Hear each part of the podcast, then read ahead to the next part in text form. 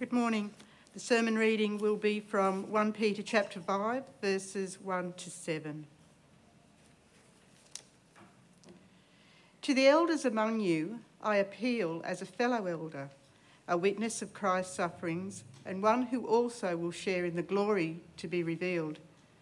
Be shepherds of God's flock that is under your care, serving as overseers, not because you must, but because you are willing, as God wants you to be not greedy for money, but eager to serve, not lording it over those entrusted to you, but being examples to the flock.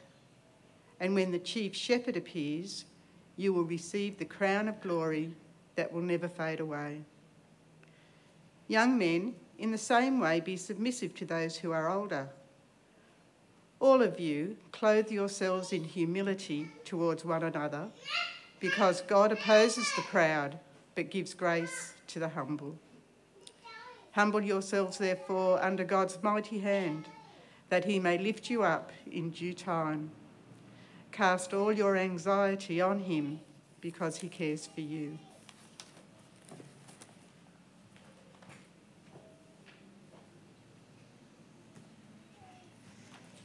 Well, good morning, friends, and welcome to all of those of you watching this live stream at home as well. Uh, you may have already seen it, but here's an Aussie Shepherd working from home during COVID. Hope you like that one. I like that one.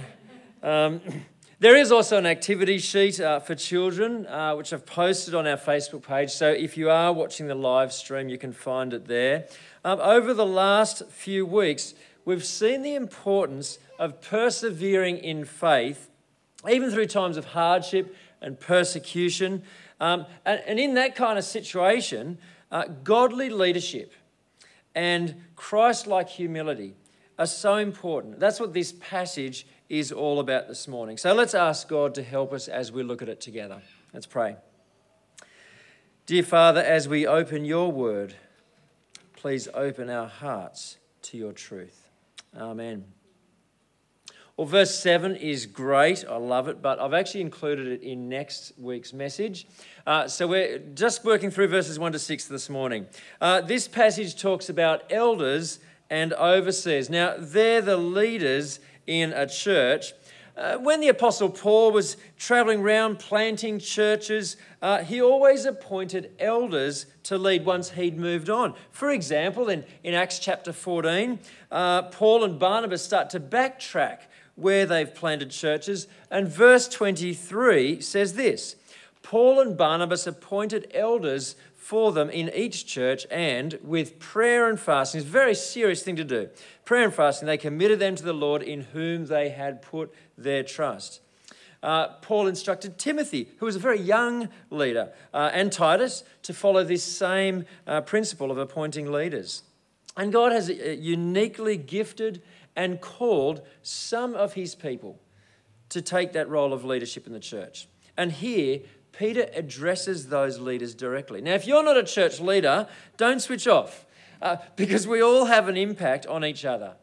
And perhaps God has given you specific people in your sphere of influence to care for. Perhaps you have children, perhaps students, or a connect group, or, or some sort of ministry involvement. So, this is really helpful for all of us. We all impact each other as he speaks to leaders, I think there's two main points. Uh, and then there's one that he says is for all of us anyway. Uh, let's have a look at it. The first point is this build your life and ministry on God's grace. And we see this in Peter himself. He says in the first verse, To the elders among you I appeal as a fellow elder and witness of Christ's sufferings who also will share in the glory to be revealed. Peter was one of Jesus' closest friends. He was one of the 12 apostles. And he says here that he was a witness of Christ's sufferings. But think about it. How was his relationship with Christ when Jesus was literally hanging, dying on the cross? Not good. Not good at all. Just moments earlier, to save his own skin, Peter had just denied even knowing Jesus three times. You probably know how the story goes. Then a rooster crowed, and, and Jesus is covered in blood, and other people spit, kind of looked across, and there was this eye, eye to eye moment between the two of them. And then Peter ran out and wept bitterly. In fact, none of the Gospels even record Peter being present as Jesus was crucified. There's just this one anecdote here in verse 1. Peter didn't deserve Jesus' forgiveness, not one bit, let alone the privilege of being a leader amongst God's people. But after the resurrection, Jesus met with Peter and personally forgave him and personally restored him as a leader and told him, Feed my sheep. And it's lovely to see him using that shepherd illustration here in these verses. And from that moment on, Peter was transformed by grace. You can see it in the way he leads. Look at his opening words I appeal as a fellow elder. He could have simply said, As an apostle of Christ, I command you. But he doesn't. God's grace produces humility and gentleness. In fact, he was so acutely aware of the undeserved love and kindness that he had received from Jesus that he lived it, he preached it, and eventually he died for it. And it was all worth it. Because God's grace also gives us, see there in verse 1, a glorious future. Look at the absolute confidence Peter has in what awaits him and all who are faithful to Christ. He knows he will share in the glory to be revealed. He could echo Paul's words in Romans 8, verse 18 I consider that our present sufferings are not worth comparing with the glory that will be revealed in us. What a wonderful phrase. You see, in this world, glory fades. That's why the older we get, the less we enjoy mirrors, right? Wrinkles appear, skin dries and ages, and uh, muscles wither. Even beards get a little bit salty. So they tell me. Um, one bloke said, uh, When I look in the mirror, I think, who's that old man staring back at me? Uh, or consider sport. Athletes are heroes when they're performing well, but the glory fades as soon as their performance slumps or another rises to take their place or injury just sidelines them from the game. The same is true in business. Could look at all different spheres of life. Glory in this world fades. Public recognition comes with success, but it's so fickle, it's so fleeting. But the glory for the Christian, however, it's unfading. Look at verse 4. You will receive the crown of glory that will never fade away. Not only that, but it lasts forever in heaven. Jump down to verse 10. I've got on the screen. The God of all grace, who called you to his eternal glory. And how do we get that? In Christ. Christian glory is secured for us, not by our performance or our achievements, but by the perfect, finished work of Christ. Friends, that is priceless. Glory that is unfading, eternal, and secure is ours in Christ. Praise be to God. So the Christian leader is grace based. And secondly, they are to be shepherds of God's flock. And, you know, I think Peter does well using a, a kind of sheep illustration. He was a professional fisherman, spent all of his time on the water, but he's speaking to people that spend all their time on land. And so he shoots for the shepherd illustration. I think he does well. Um, and, and this metaphor hits home because it taps into a deep and rich cultural memory among God's people. I mean, think about it. Who was the first shepherd in the Bible? Clue first family in the Bible? Well, possibly Adam, we're not sure, but it's certainly Abel, wasn't it? It was certainly Abel, Abel the, the one who was murdered by his brother. Move on down to Abraham, Isaac, and Jacob, the patriarchs of Israel. They had huge flocks of sheep and other animals. And, and Jacob says a really interesting thing when he's blessing his sons. He gets uh, down to Joseph and Joseph's sons, and he says this May the God before whom my fathers Abraham and Isaac walked faithfully, the God who has been my shepherd all my life, may he bless these boys. This is the first time in the Bible the protecting, nurturing, guiding role of a shepherd was used to describe God in his loving care of his people. And that continues and, grows and, and, is developed in Israel's self awareness, uh, and most famously expressed, of course, in Psalm 23 that we heard read a moment ago The Lord is my shepherd. But this shepherd image was also used of human leaders. Before leading God's people out of uh, Egypt, Moses was a shepherd. And when he's about to die, he asks God to raise up a new leader with these words one who will lead them out and bring them in, so the Lord's people will not be like sheep without a shepherd. Course, God answered Moses' prayer and raised up Joshua. And then a while later, God raised up a young shepherd boy called David to be their king. Uh, he's the one that wrote Psalm 23. But as time went by, you know, more and more kings, uh, some of them were horribly evil.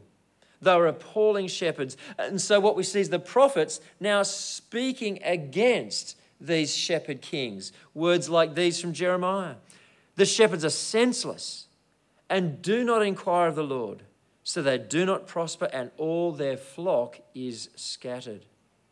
So the wisdom to lead does not come from here, it comes from God.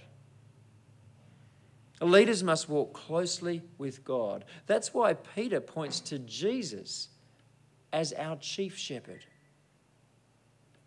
The prophet Ezekiel delivered a scathing condemnation of Israel's wicked shepherd kings. Listen to these words. This is what the sovereign Lord says Woe to you, shepherds of Israel, who only take care of yourselves. Should not shepherds take care of the flock? You eat the curds, clothe yourselves with the wool, and slaughter the choice animals, but you do not take care of the flock. You have not strengthened the weak, or healed the sick, or bound up the injured. You have not brought back the strays or searched for the lost. You have ruled them harshly and brutally. So they were scattered because there was no shepherd. And when they were scattered, they became food for the wild animals. This is a long extended metaphor of how the kings were treating the people. It's terrible. But that chapter ends with a, a little line of hope. I will place over them one shepherd in the line of David, and he will tend them.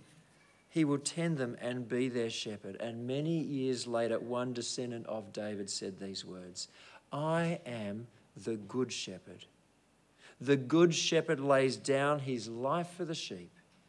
I know my sheep, and my sheep know me. Jesus deliberately picked up the words of Moses of Psalm 23 and of the prophets to let us know that He is the promised one, He is the good shepherd. Or as Peter says here, the chief shepherd. And so, with all of this rich background of good and bad shepherds, and God as our divine shepherd, Christ, the chief shepherd that we are to look to, Peter uses this shepherd image to speak to the leaders of the church. And if you're a leader in the church in any way at all, or, or aspiring to be a leader one day, I think Peter wants us to feel the immense responsibility and at the same time the privilege of this role. It's not something to be taken lightly. In fact, James chapter 3 verse 1 says, "Not many of you should become teachers, my fellow believers." By teachers he means church leaders. Because you know that we who teach will be judged more strictly. So the shepherd watches over the sheep, feeding them with God's word, protecting them from false teaching, guiding them in obedience to God's truth nurturing them to love and serve Christ, prayerfully caring for them through all the trials and troubles of life. one of the sad facts about everything in life is that it can be so easily ruined by sin, and that includes Christian leadership. In fact, one of the easiest way to cause damage or destroy a church is by sin or immorality in the leadership. I've seen it too many times. Friends, can I ask you to pray for John and myself? And all of the ministry leaders here? We need it. We really need it. And knowing the potential for sin, Peter then presents three pairs of opposites in the, the following verses. He's, he's probably uh, you know, got those good and bad shepherds, uh, kings of Israel, in the back of his mind here. Uh, so, verse 2 not because you must, but because you are willing, as God wants you to be. There's a di- big difference between, between being tired in ministry and just tired of ministry. If feelings of obligation or resentment or being kind of like trapped in ministry become the more norm, it's time to step aside. In the face of success or of temptation or persecution, we need to ask God to fill our hearts with compassion and love for those He has given us to care for. And I've, I've found praying for people really helps. It actually helps me to grow in love for you all. Um, whenever we struggle, we need to follow our chief shepherd's example, who, in the face of the greatest struggle, simply prayed, Lord, not my will, but yours be done. Uh, next, we read, not pursuing dishonest gain, but eager to serve. Uh, can I say, developing a habit of generosity and hospitality really helps with this one. See, when a leader is generous and welcomes people, over time, the congregation learns to do the same. And again, our chief shepherd is the ultimate example. He gave up the riches of heaven to enter our world so that through his poverty and self sacrifice, we could receive the riches of heaven. Extraordinary, isn't it, when you think about it? And then, thirdly, verse 3 not lording it over those entrusted to you, but being examples to the flock. Leaders need to be what we want others to become. Just as children pick up the attitudes and behaviors of their parents, so too churches over time pick up the attitudes and behaviors of their leaders. And note that the sheep are entrusted, not owned. If the chief shepherd has placed people in your care in any way. As I said earlier, children, students, members of a connect group, ministry, uh, whole congregation, or more. Remember, He'll also hold you accountable. I love those words in Mark 10. The disciples are fighting over who's the greatest, and Jesus talks about leadership.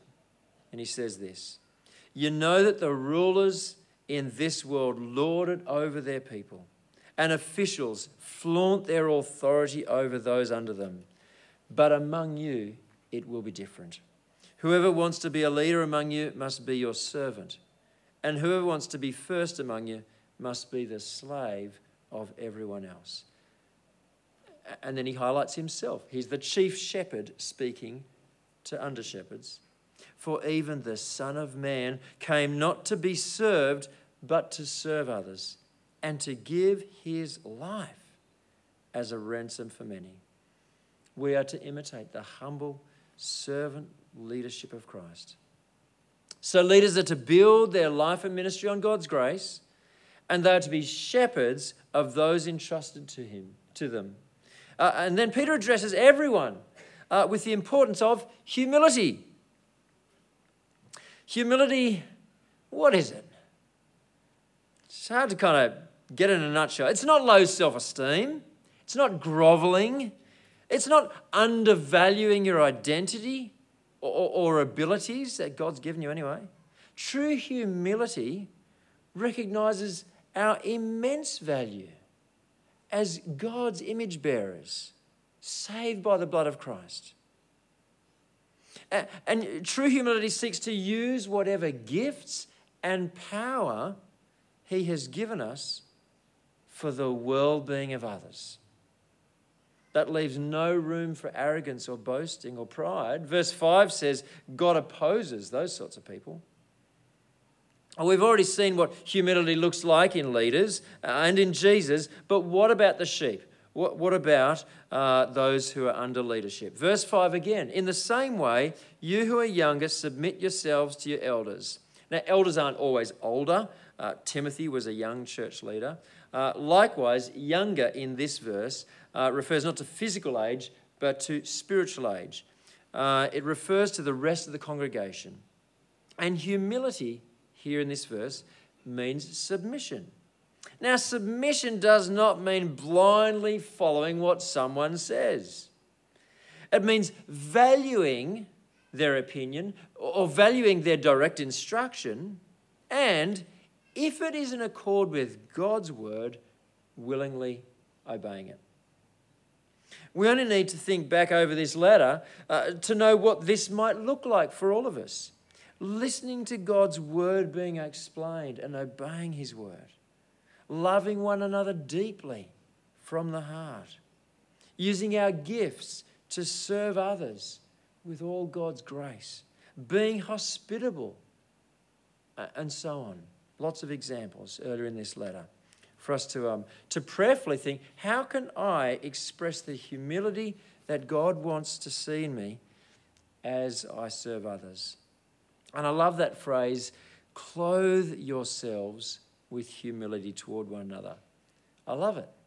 And when I looked it up, I loved it even more because that word clothe is a really rare word uh, and it's, it's used uh, a, a, sort of a word for the, the apron that a slave wears to show that they're a slave, so that it's obvious to everyone, right, that that person's a slave.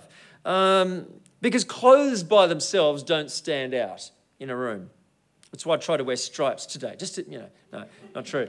Um, but the, the word here is, is that designation of, of a slave. So it's kind of like Peter is saying, let humility be the signal, the obvious distinguishing feature that stands out in your life and clearly marks that you are a person who follows Jesus. These are the people, according to verse 6, that God delights in lifting up. We all need God's help with this, don't we? Before I finish, let me sum up. Leaders are to build their lives and ministry on the grace they've received from God. And they are to be shepherds of God's people, doing all in their power to, to guide and protect and provide for them. And all of God's people are to grow in humility as we imitate Jesus, our chief shepherd, who gave his life that we might truly live. Amen.